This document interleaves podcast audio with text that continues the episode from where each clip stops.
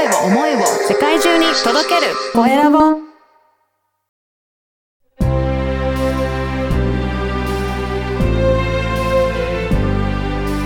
経営者の志。こんにちは。ナビゲーターの山口智子です。前回に引き続きゲストはライフオンコミュニケーションズの代表佐々木澄子さんです。よろしくお願いします。よろしくお願いいたします。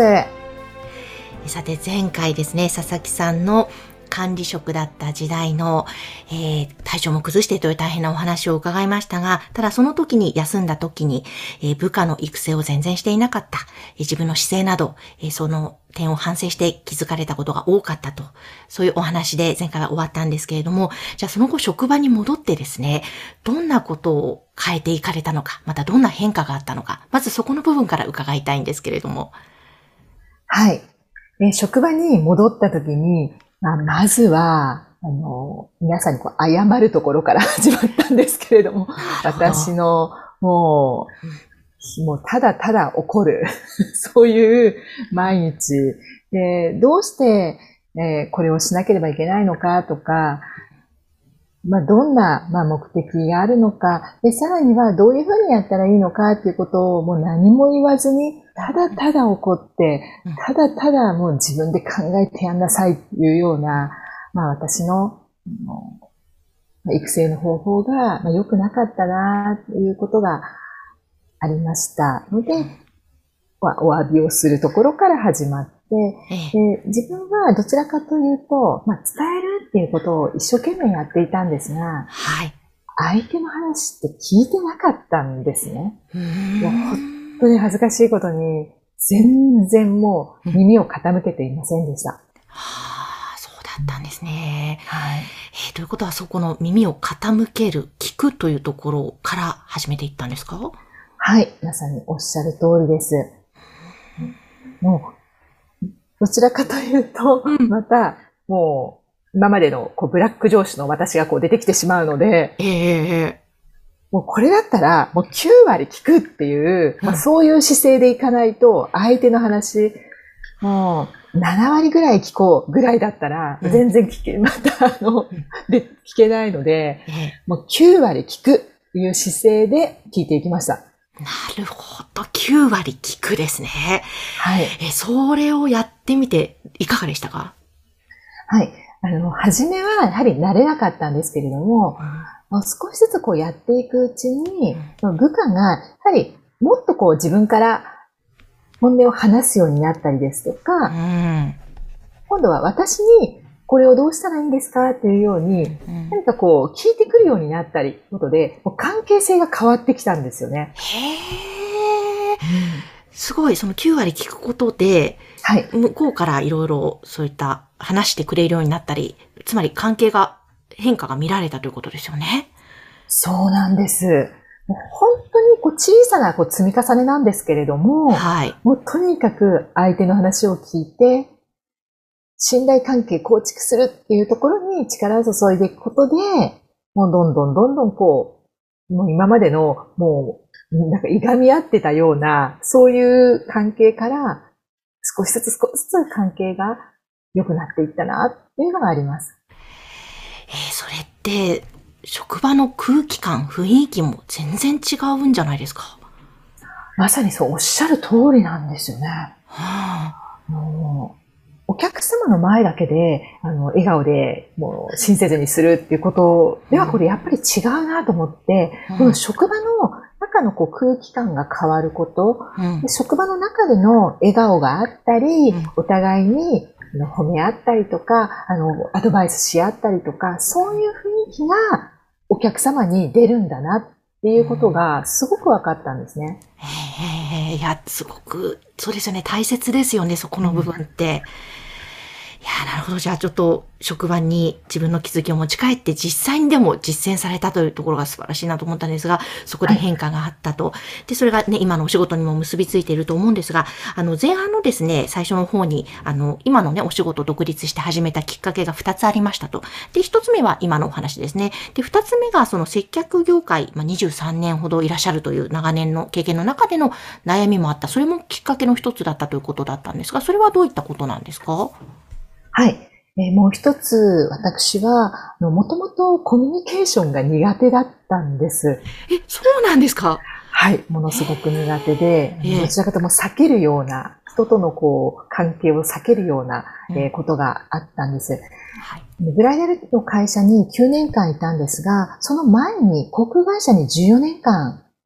いたんです。はい。でも、これだけ聞くと、あ、コミュニケーション能力高そうなイメージありますよね。あ、そうですね。ありますね。あの、きっとお上手なんだろうなって勝手にイメージしてしまいます。はい。皆さんもそうおっしゃるんですが、もうそうおっしゃることが、またこう自分の中でこう、苦しめられるようなことがあったんですね。ええはい。もちろんそういう中にいると、コミュニケーション能力がもう高い方が大変多くて、で、一方で私は、お客様と話すですとか、同僚と話をするっていうことが、まあ実はこう苦手だったんです。へでそういうところで、まあ、うん。同じようにコミュニケーションに苦手意識を持っていたりですとか、コミュニケーションの勘違いをこう持ち続けている方もいらっしゃったので、えなんとかこうね、もういろいろこうギーッとこう握りしめてるものを、なんか手放すというサポートをしていきたいっていうふうに思ったんです。へえ、えでも、その苦手だったところから、まあ、得意というのか、あの、大丈夫になっていったのは、何か佐々木さんの中で何かをされたんですか？はい。もう今まで、あの、こういうものって、あの、なんか生まれつきとか、あ感覚的なものっていうふうな、コミュニケーションってそういうものかなっていうふうに考えていたところがあったんですが、やはり一向にそういう環境に自分の身を置いてもうん何も変わらないっていうことがあったので、うん。で、私はもう、まあ、アンガーマネジメントですとか、あとは心理学の NLP、そういうものをこう学んで、はい。ね、さらにコミュニケーションにも特化した、まあ、そういう研修などをこう受けることによって、うんあコミュニケーションって、これ生まれつきでもないし、あの、もう元々自分の備わっているこう能力でもないし、はい。なので、あ、これ学ぶものなんだっていうふうに気づいたんですね。うー。ん学んだことをもう必ずこう実践していくということをしていきました。へえ、じゃあ、そうするとやっぱり変化ありましたか？だいぶ変わりました。ほう、どんな感じになられたんですか？うん先ほども私、あの、まあ、管理職時代の話の中で、やっうんぱり私は伝えるとか話すっていうことがコミュニケーションっていうふうに勘違いしてたんです。いかにうまく話せるかとか、いかに上手に伝えられるかっていう。で、それが、あ、まずはうん聞くってことが大切なんだなっていうことを、もうしみじみと、なるほど、そこでもはい、学んだわけですね。はい。えーそうするとじゃあ今、佐々木さんがやってらっしゃることというのは割とその話を聞くというところに結構重きを置いてらっしゃるんですか？まさにその通りなんです。やはり、あの、伝える、話すっていうことばかり自分自身がこう着目していて、で、一生懸命仕事をすればするほど怒りっぽくなったりとか、周りの方との意思疎通がこううまくいかなくなっていたっていうこともあって、で、反対にこの聞くっていうところに着目をすると、まあ自然と、まあ、信頼関係というものがうまくこう作れるようになってきて、うん。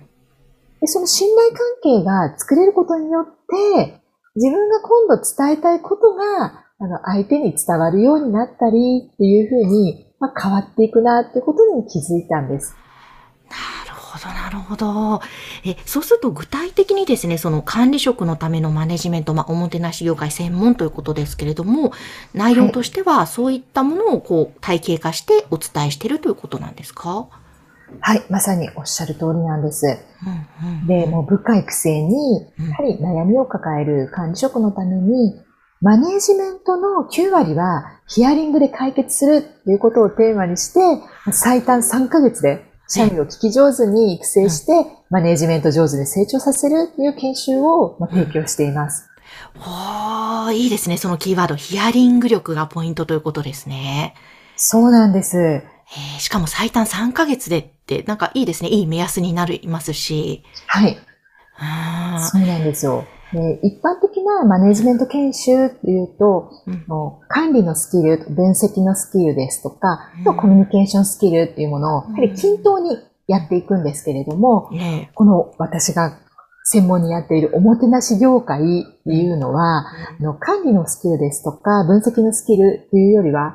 もちろんこれも大切なんですけれども、圧倒的にコミュニケーションスキルが重要なんですね。うーん、いや、ほんと大切ですよね。そうなんです。うんで、それを、まあ、5つのポイントである、えー信頼関係の構築、はいあとは聞く力、そして伝える力、育成力、まあ影響力、まあそれぞれを強化していくということをやっています。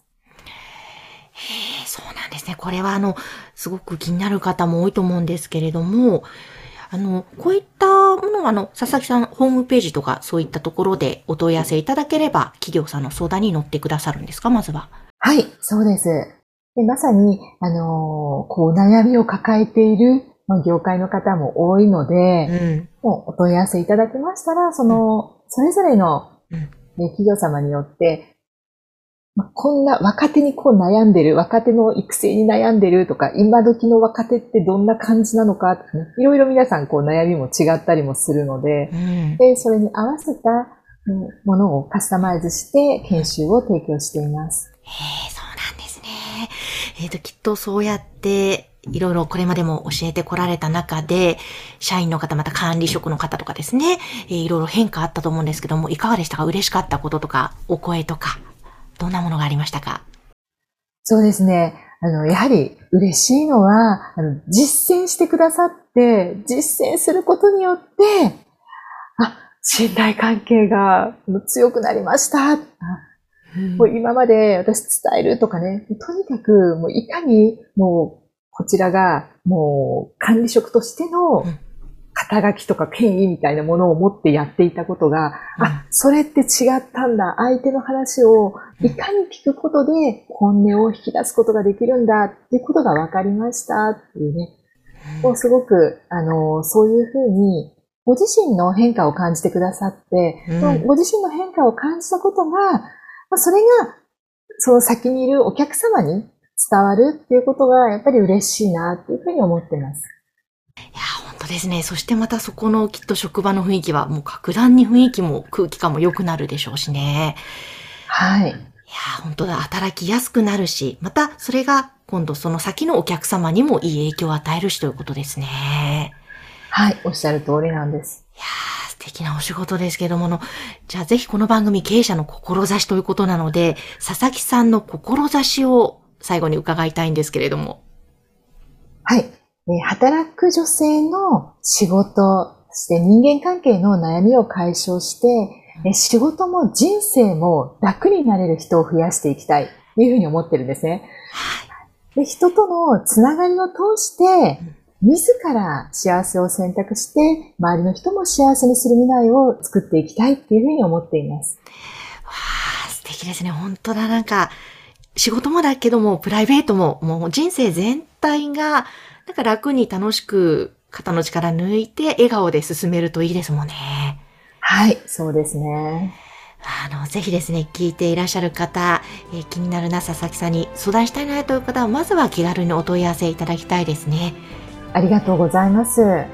ので、えー佐々木さんのですね、えーホームページなどお問い合わせ先はこの番組の説明欄のところに掲載しておきますので、ぜひそちらから、えーご連絡をお寄せいただきたいと思います。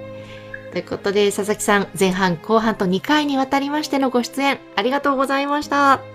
ありがとうございました。ゲストは、ライフオンコミュニケーションズ代表の佐々木澄子さんでした。